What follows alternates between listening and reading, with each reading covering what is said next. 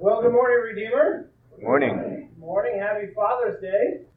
Thank Happy you. Father's Day. For those of you who were here on Mother's Day, and the text included David paying 200 Philistine foreskins as a bride price. That's what we covered on Mother's Day. You may be wondering, what, what does the Lord have in store for Father's Day?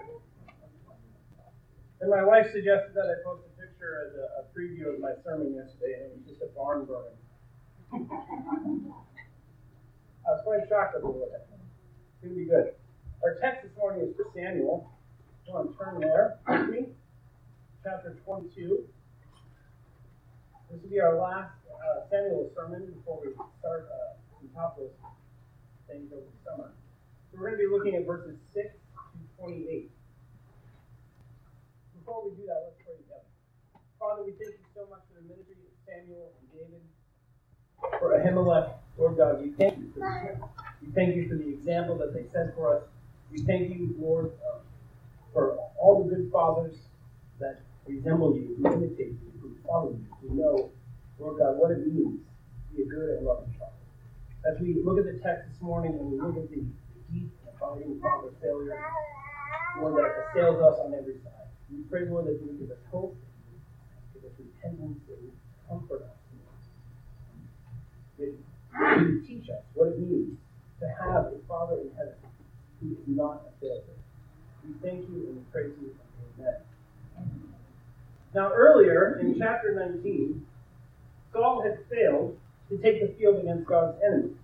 And remember, uh, at the time, his failure to go into the field and fight the enemies of God in the field meant that he came home and looked for war against his own household. David was playing music in peace because he had gone out fought the enemies of God. He had peace at home because he fought the enemies of God on the battlefield where he was supposed to. We see, though, the fruit of this.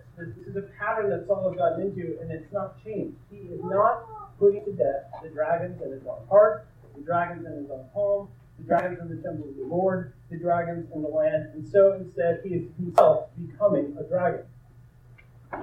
When you make peace with dragons, you yourself are a dragon. There's no two ways about it.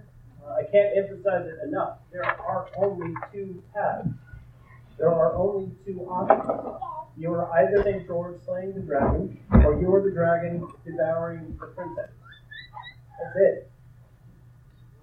Those are the options. And Saul has not chosen well. Now we saw him. He, he was, in fact, a dragon slayer. Back in chapter 11, he had defeated the Ammonites and he slew Nahash, Naomi's servant. He was a dragon slayer. He went out and fought dragons and killed them and defended Israel. So what's happened? What's happened? Slaying serpents in the world is meaningless if you don't slay the serpents in your own heart.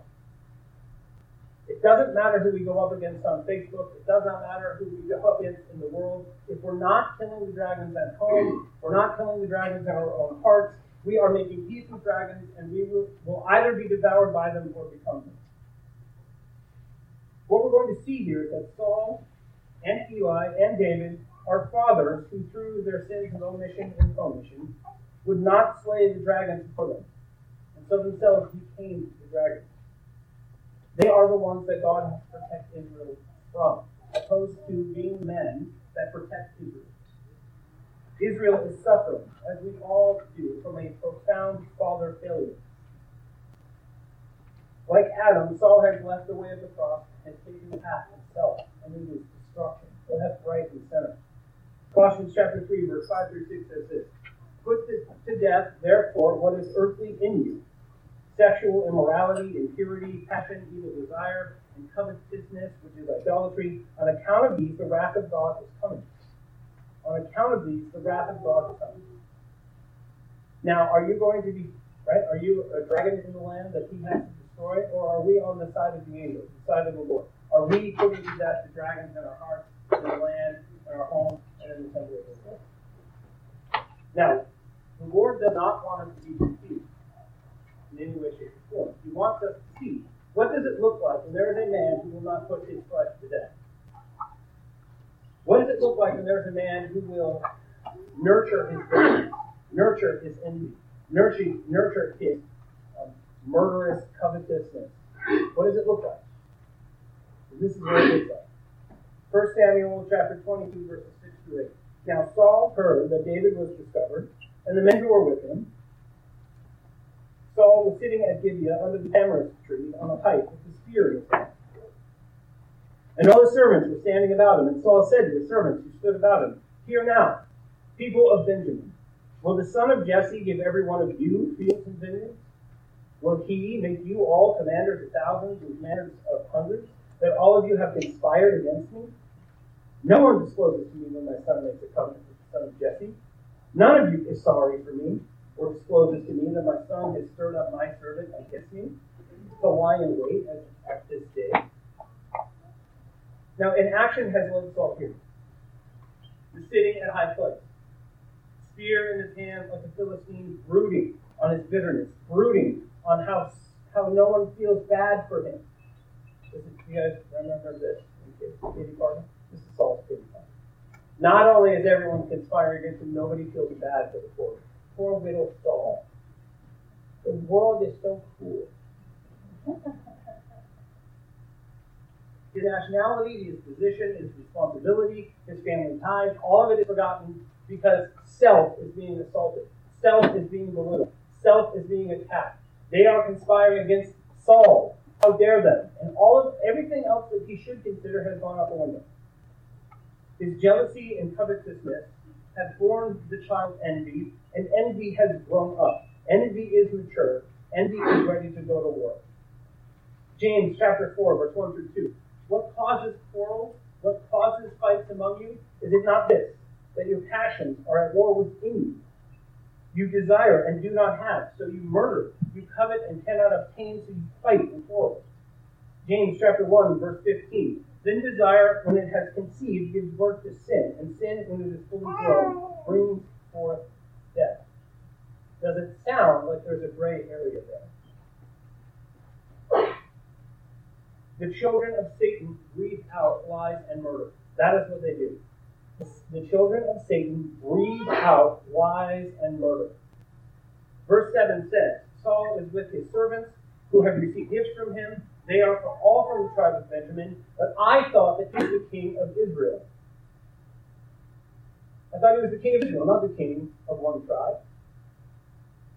Saul sins against his son Jonathan and his son David because he is his son in law are not only tearing apart his own household, they are tearing apart the household of God. Because now he pre- prefers one tribe over all the others. He has become the self-interested tyrant that Samuel had warned Israel about in chapter 8. Don't do it, guys. Don't want a king like the nations, because you will get a king like the nations. A man who prefers his own tribe, who will give away gifts not based on merit, but based on how it, how it helps him. He will hand out political favors for those who serve him, those who will stand around him under a tamarisk tree while he's holding a spear and plotting the death of innocent men. Now, where's David? Right? He's accusing. This is the first accusation he makes against David that he ought to be making against himself. He keeps making false accusations. He says David wouldn't do this to you. He wouldn't give you these things. Where's David right now? David is living in a cave with, with, with a whole bunch of people, a bunch of rabble rousers who are a bunch of nobodies and, and they're not from any particular tribe. He doesn't care where they're from. He cares. he cares about Israel. He cares about protecting Israel. And, and he's he's accusing, right, David of this tribalism. He's not going to give you gifts because you're not of his tribe. Well, he, he doesn't care about that. So you care about that. And what we see here is we start to see the list, the list grows. All of the things that Saul is accusing others of are the things he himself is, are doing. He's doing the things he's accusing everyone of. And this is the first tactic of manipulators, of tyrants. David isn't going to favor his own tribe. He isn't. Now, secondly, Saul accuses Jonathan and David, men of his own household, and anyone else who remains silent of their whereabouts and their actions, as part of a vast conspiracy against himself. Right? They're lying in wait I'm sorry, I didn't. Who's been for who? Who's been sending men outside of David's house to capture him tonight? Who's been sending men into the wilderness to where the prophets are to capture David out there? Who's been lying in wait for who, Saul? What are you talking about? Jonathan has stirred up David against you. I think you've handled that business just fine on your own, Saul. No one has conspired against the longevity and the legitimacy of Saul's throne more than Saul. But he wants to accuse everyone else. Well, you did this you did this to me, you're helping them, they did it. Who's been conspiring against Saul except Saul? Saul is the architect of his own demise. And as he diminishes, as he's sidelined, as David is preferred first by Israel, then by Yahweh, his daughter Jonathan, the guard around him, everybody is preferring David, and who wouldn't? Right? Who would you rather go out and live in a cave with David, who's faithfully serving God, or would you rather hang out with this clown? oh, I didn't want to go me. I was trying to kill me. And, and Saul is the architect. He is the one doing all the things he's accusing everyone else of doing. Behold the power of self. I wonder what yours is. I know. I have other things to talk about. To about that when we move on. Happy Father's Day. Saul is the one committing the sins. He is accusing everyone of committing the very sins he's doing. The more they reject his narrative, the more he is confirmed in his own mind that it is true. He wants them to affirm the story. They won't affirm the story. Their silence confirms it in his own mind. This is like our current situation in a couple of important ways.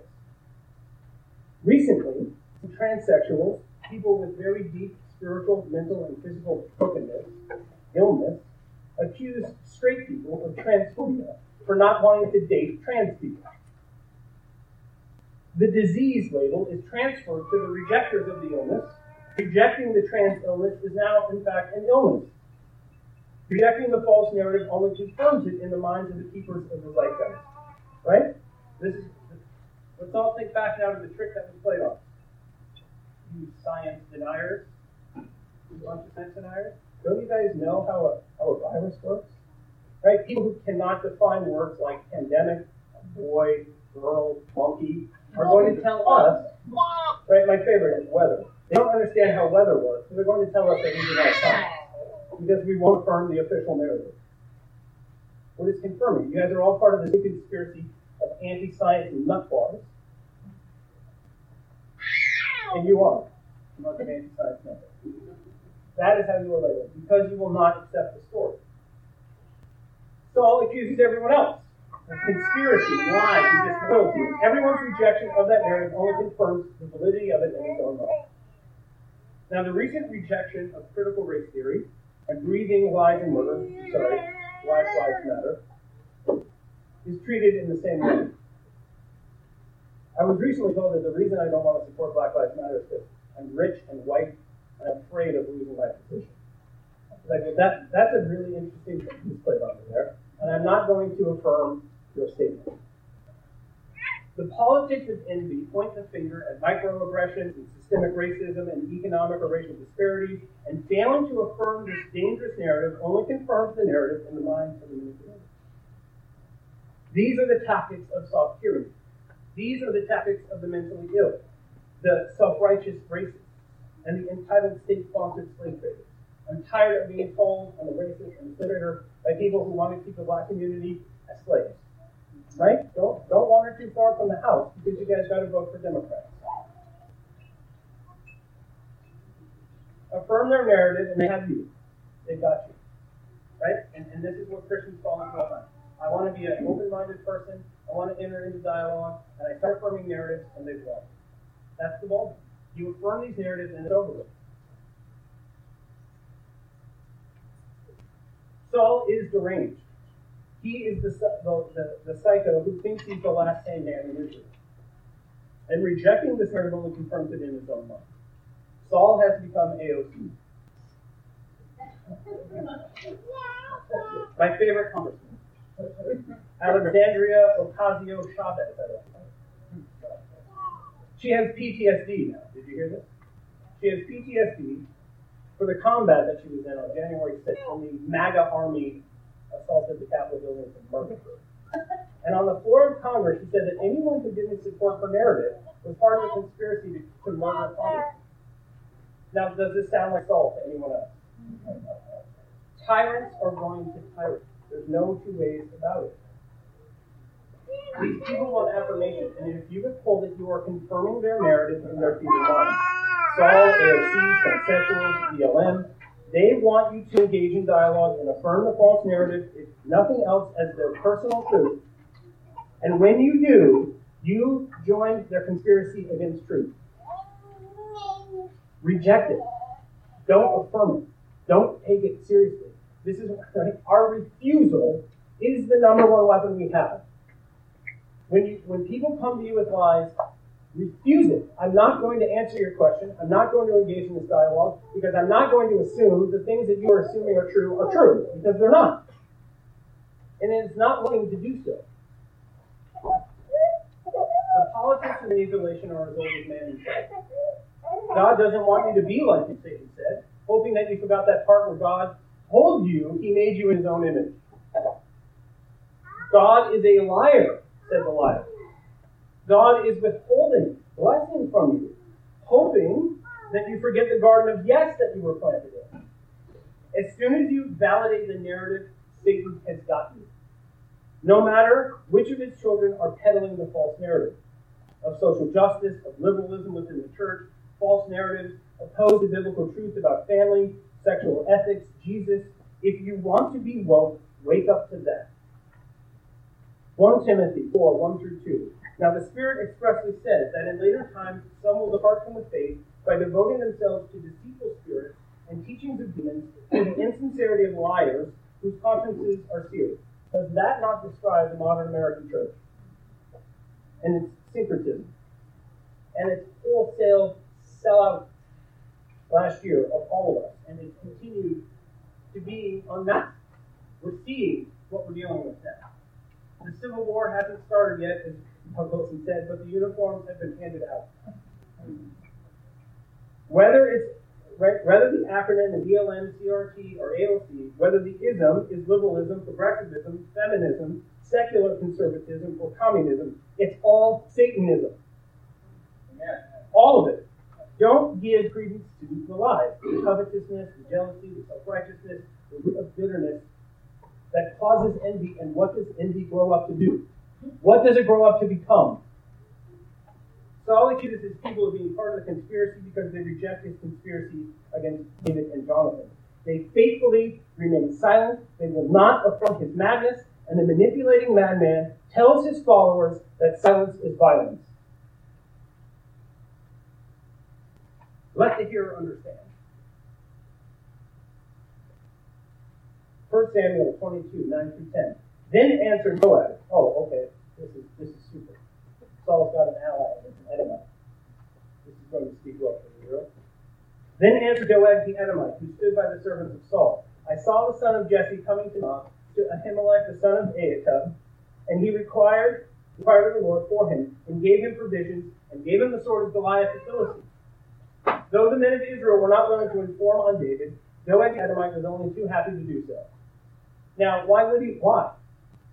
Right? Is, is, is Doeg just living in darkness? He has no idea. He has no idea that he's an Edomite. He has no idea he's dealing with Israel. He's totally blind to the history of his people, the history of Israel.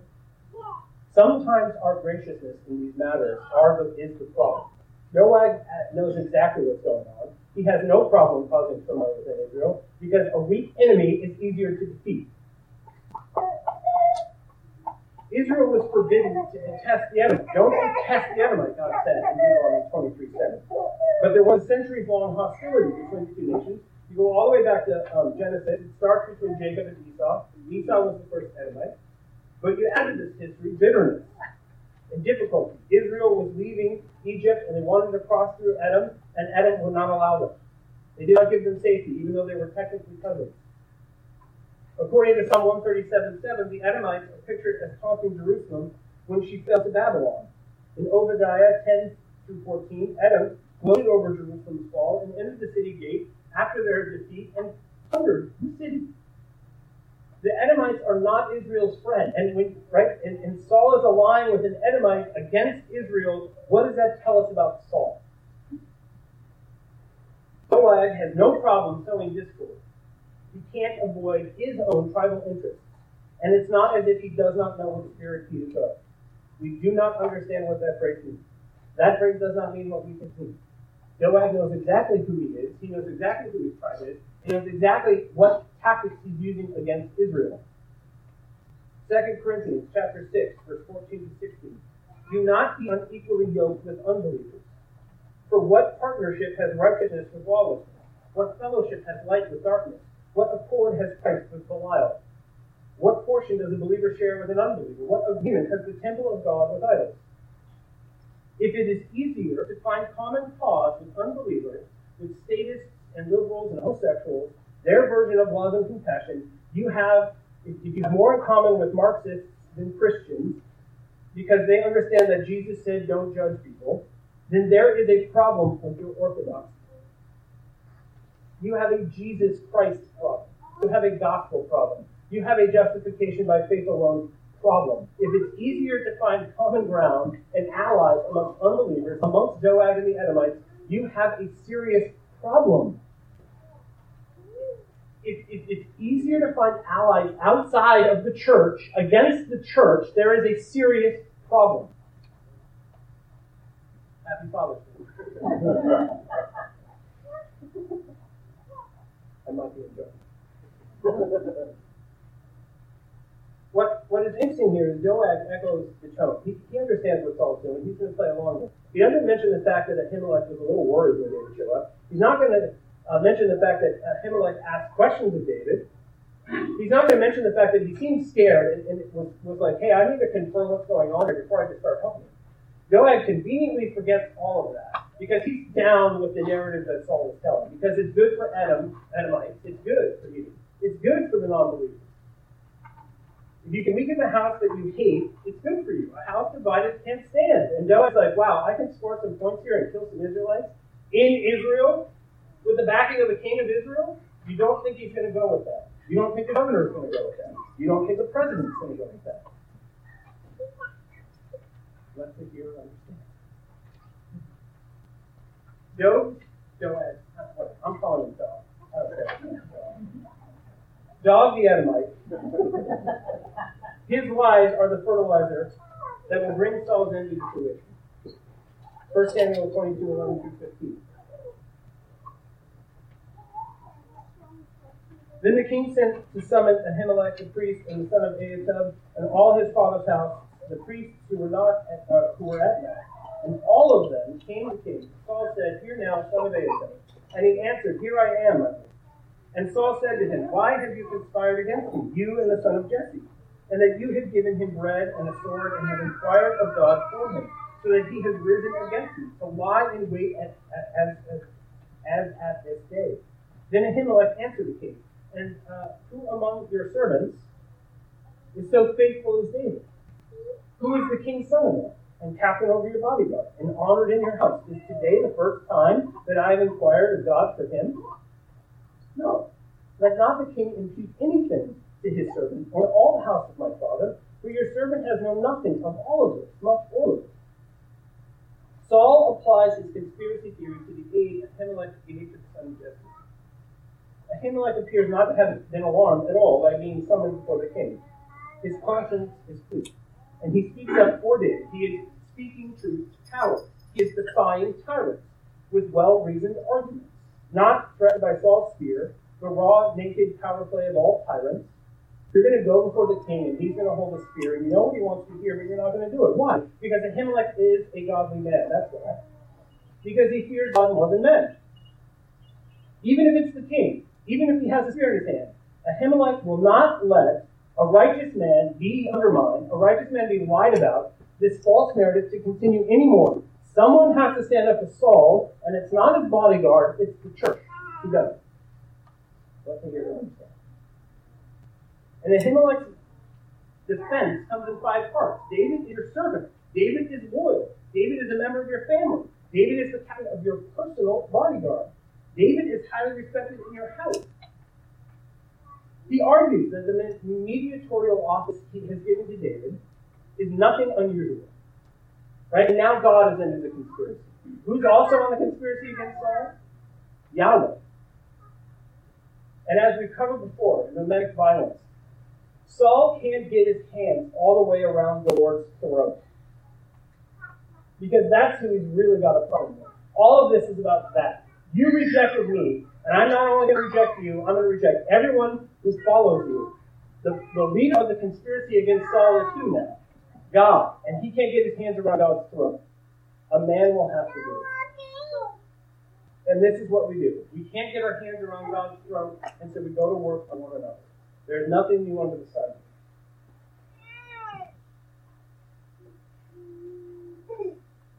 What's the punishment going? How much of this is all going to take? 1 Samuel 22, 16 to 19. And the king said, You shall surely die, Ahimelech, you and your father's house. And the king said to the guard who stood about him, Turn and kill the priests of the Lord, because their hand also is with David. And they knew that he fled and did not disclose it to them. But the servants of the king would not put out their hand to strike the priests of the Lord. Apparently, they had not read Romans 13. well, it hadn't been written yet? No. No, that's not how scripture works. Then the king said to Doeg, You turn and strike the priests. And Doeg the Edomite turned and struck down the priests, and he killed on that day 85 priests who were Esau. And Nob, the city of the priests, he put to the sword, both man and woman, child and infant, ox, donkey, and sheep, he put to the sword. Immediately, the king ordered all the priests executed. He heard enough. Ahimelech's arguments, his defense, is his death The men who received this command were presumably Saul's bodyguards, who only had days before had been under David's command. Their loyalty to him trumps their loyalty to the king. There is a lower magistrate that they honor and that they will protect, even if it means defying the king. David had previously stated that these men were careful to observe cleanliness regulations, implying that they were devout servants of Yahweh, and so, not surprising, they will refuse to, to fulfill the command of the king. Saul's attendants loved and respected David. There is no conspiracy against the king, and so there's no, this is an unjust thing, and we will not do it. This is now the second recorded instance of Israel's refusal to carry out a foolish order from the king Saul. A great weapon to fight tyranny is refusal. Refusal. I read this in a de Valera letter. He's one of the founders of the IRA. And this was his, he's like, listen, not winning this war. At this point, we have one weapon, and it's the weapon that's going to get us there, and it's I refuse. I refuse. I refuse to follow that proclamation. I refuse to follow that order. I refuse to pay that tax. I refuse to do this. I refuse to do that. I refuse. And that often is our greatest weapon against terrorists. You refuse. Right? Did, now, did they spare the city by doing this? No. So they didn't soil their hands The servants, unfaithful to the king, are, however, faithful This reinforces the Israelite understanding that earthly kings possess unlimited authority and that Israelites must obey God rather than men, according to Acts 5.29. Now, the servants of Saul refused, choosing to defy Saul's tyranny by obeying God's standards of ethics and ethics. But there is a faithful dog in Saul's house He's perfectly willing and, ready. And this is what he was ready for. Look at this. I get to kill some Israelites I get to kill priests right under the nose of the king. It's Christmas. His family back home, you're going to believe this. Guys, you won't even believe what he let do. Not only did he let me kill Israel, he let me kill the priests of Israel in their own city. And he stood by and held their coat. He stood by and approved of what I did this kind of mass execution we've covered before. It seems familiar, doesn't it? Doesn't it seem like a few chapters ago, someone was supposed to put someone under the ban? Someone was supposed to commit herem, and he wouldn't do it, would he? No, Saul was like, I can't do this to these poor Amalekites, but I can do it to Israel. He wouldn't put to death sins in his own heart. He wouldn't put to death the sins in his own house. And now, he wouldn't fulfill God's command to put the unbelievers to the ban, but he'll put Israel He'll slaughter men, women, children, and animals in the priesthood, because Nob in the city where the priests live. slaughter all of them. And he refused to do that to the Amalekites. So whose enemy is he? Whose ally is he? Is there some middle ground here? Is there some gray area that we miss somehow? You're either for God or you're not. You're either for his people or you're not. If your allies are Doeg, if you're fighting the, if you're willing to put the church to the ban, if you're willing to attack it and accuse it, and find allies outside of it to attack it, whose side are you really on? We're not talking about different theological perspectives at this point. The uniforms have been handed out. This is a great sin. A great sin. In Deuteronomy 13, it says that any Israelite city that goes after a foreign god is supposed to be put on the land. But in Nob, it's the city of the priests, and they're supposed to teach everyone how to worship God. And this is who Saul was putting under the sword. And what? Because they were disloyal to God? No, they were disloyal to Saul. He's made himself. This is it. He would not obey God. He refused to obey God. He refused to put the, the sins in, of his flesh to death, the dragons in his heart to death. And now what he is doing is making himself out to be God. They are doomed. What hope is there for Israel now? This is the king of Israel, and this is what he's doing to the priests of Israel. And he's doing it with foreign allies.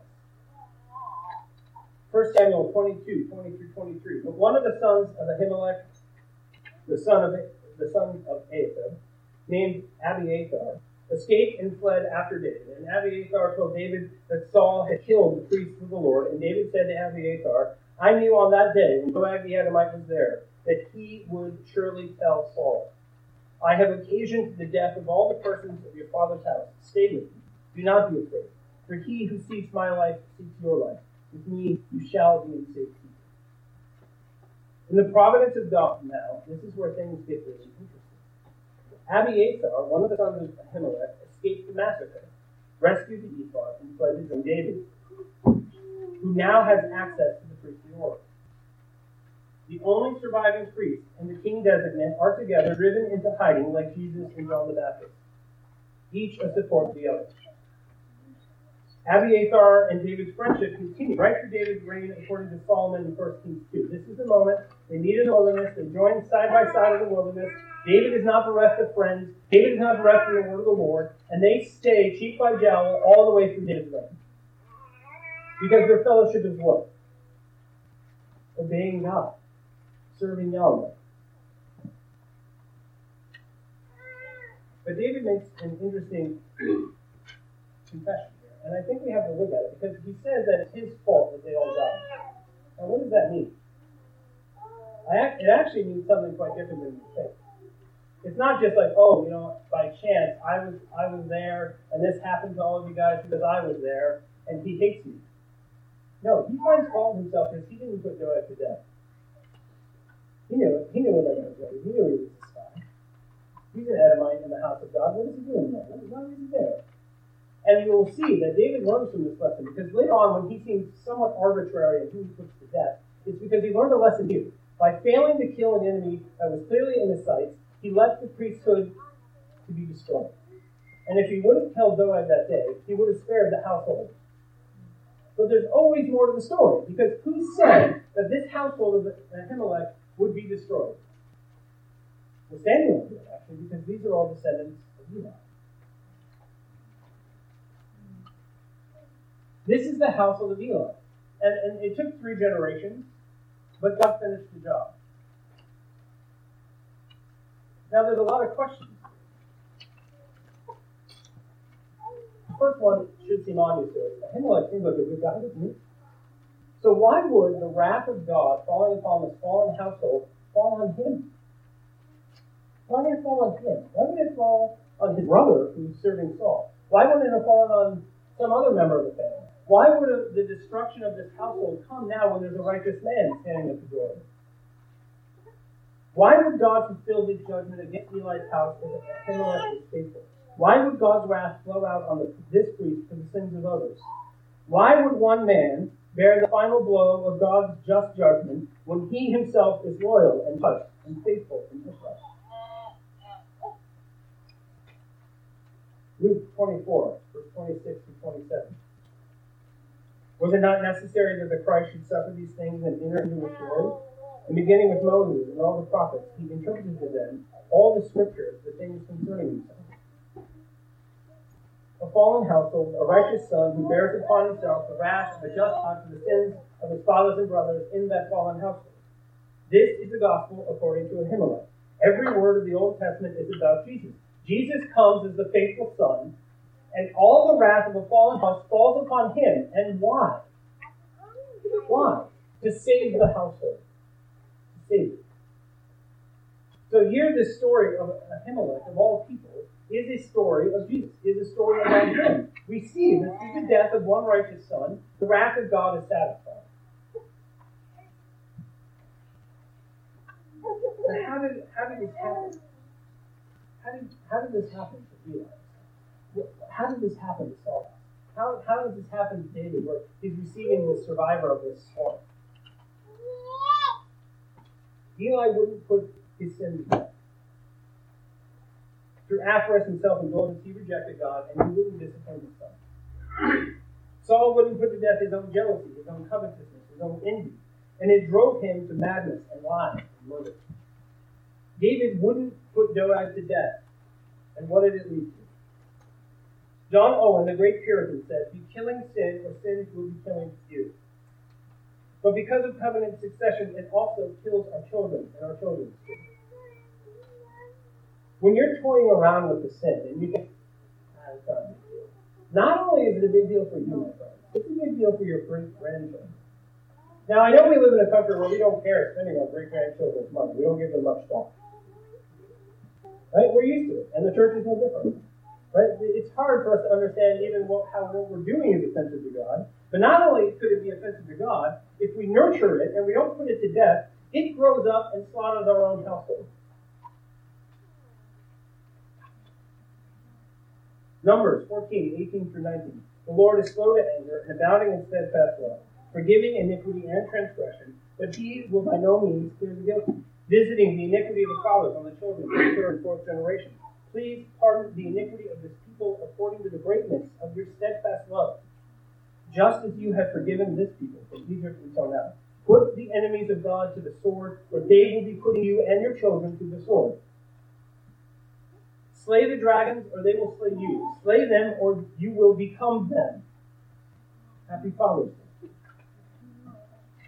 This is Ethics 101. You're either St. George or you're the dragon.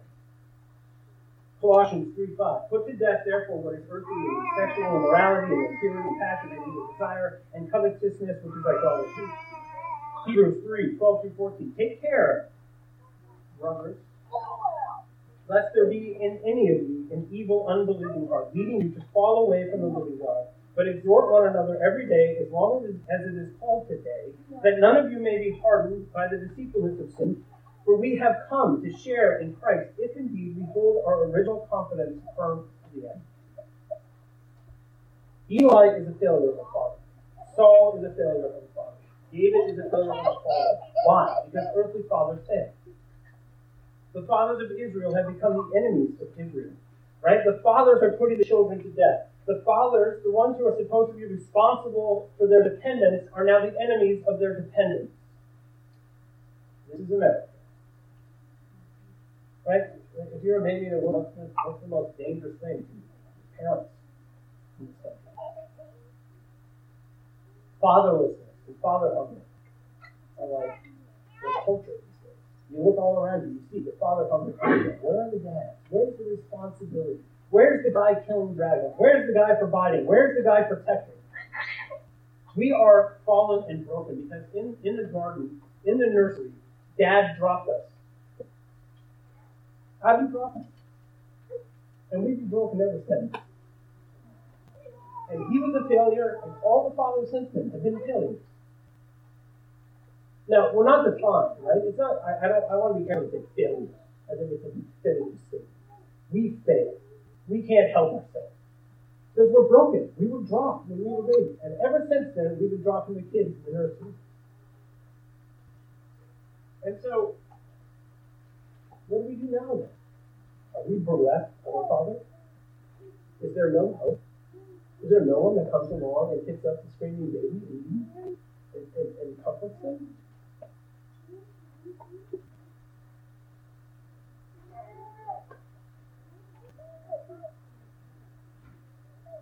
Galatians chapter 4, 4 through 7. But when the fullness of time had come, God sent forth his Son, born of woman, born under law, to redeem those who were under the law, so that we might receive adoption as sons. And because you are sons, God has sent the Spirit of His Son into your hearts, crying, Abba, Father. So you are no longer a slave, but a son, and if a son, then an heir through God. Abba so loved the world of failed fathers that he gave us his beloved Son. Abba gave us what we needed to have him today forever. Propitiation and remission of sins, unconditional love. The Father gave us his Son, who gives us his Father. What, whatever father you've had, whatever kind of father you have been, that is not the end of it. That is not your identity. That is not the, that all that there is to be said. Because the Father gave us the Son who gives us the Father. John 1, 12 through 13. But to all who did receive him, who believed in his name, he gave the right to become children of God, who were born not of blood, nor of the will of the flesh, nor of the will of man, of man but of God. Galatians 3.26, For in Christ Jesus you are all sons of God. Psalm 68.5, Father of the fatherless and protector of widows is God in his holy habitation. Matthew 6.26, Look at the birds of the air you look. You can see them. Now, listen. Listen. When you're walking around outside today, when you're hearing the birds, we were just at, at the Gambles the other night, and I thought the, the music of the birds was so beautiful. I thought it was part of the recording we were listening to. It was magnificent. And when you hear those birds, this is the season. When you hear them and when you see them, you think, God cares about every one of them. And if He cares about that, if He cares about this bird making a nest in my backyard, he, how much more does he care for me, who is his child? Because he knows that I was dropped in the nursery. He knows it. And he came and he said, No, this is not going to stand. And he took us up in his arms and lovingly comforted us and healed us and now sets us where? At his right hand in Christ. That is the greatest gift that I can offer anyone on Father's. Learn to be a good father from him. Open handed generosity, provision and protection and forgiveness, grace and mercy, discipline and comfort, toxic masculinity.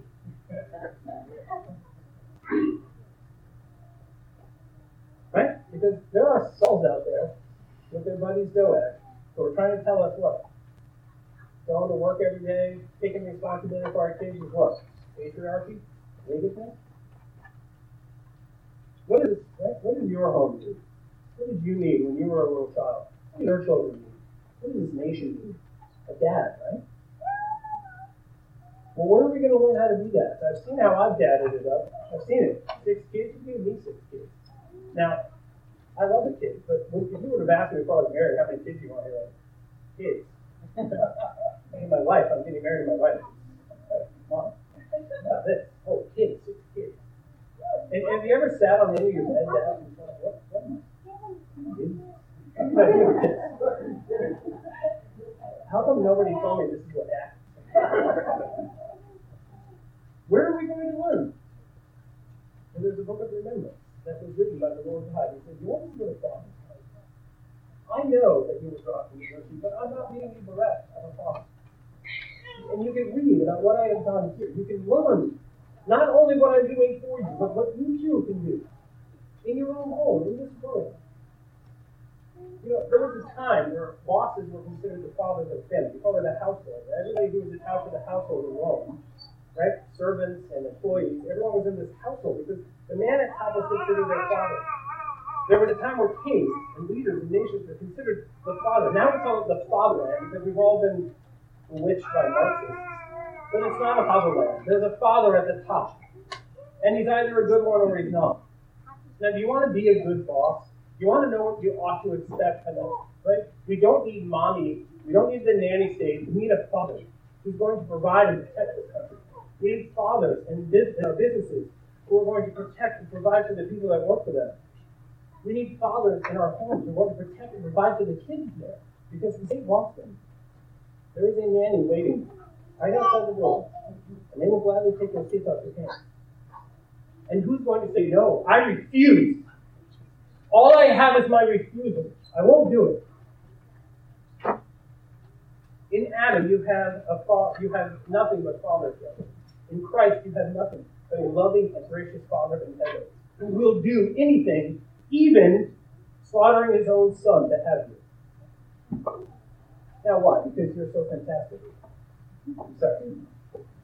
Sorry, I'm always, I always have to do He does it for no other reason than he loves you. That he wants you. He still wants you. That he will turn his back on Jesus to make it so that he can have you as his children. Now, wouldn't you like to be that kind of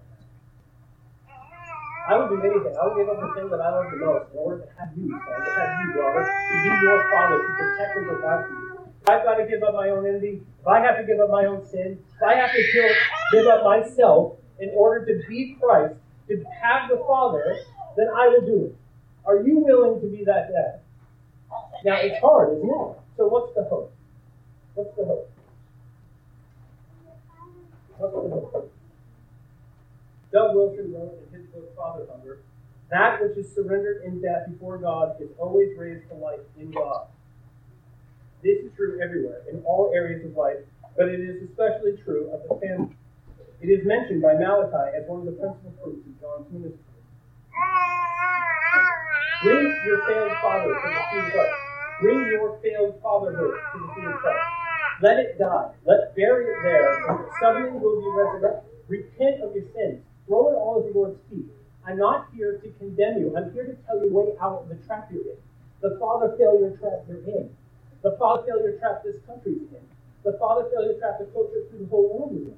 They need a new dad, and there is one. There's a new dad. In his name, Lord. And, and, and, even that, he's like, no, call me You see what I've done with Christ. Now, we don't understand, um, I don't need all these fancy old names, uh, names from the Old Testament. Just call me Abba. You have a Father in heaven who loves you. You have a Father in heaven who wants all the lost children and all the widows. He wants to bring them all into his house. This is the Lord we serve. Happy Father's Day. Go and learn to be a father from him and, and learn that in your failures, he will show you the way and he will provide for you. Does for the birds, and you, he loves greater than birds, demonstrated by what he's done to his son. Happy Father's Day. Amen.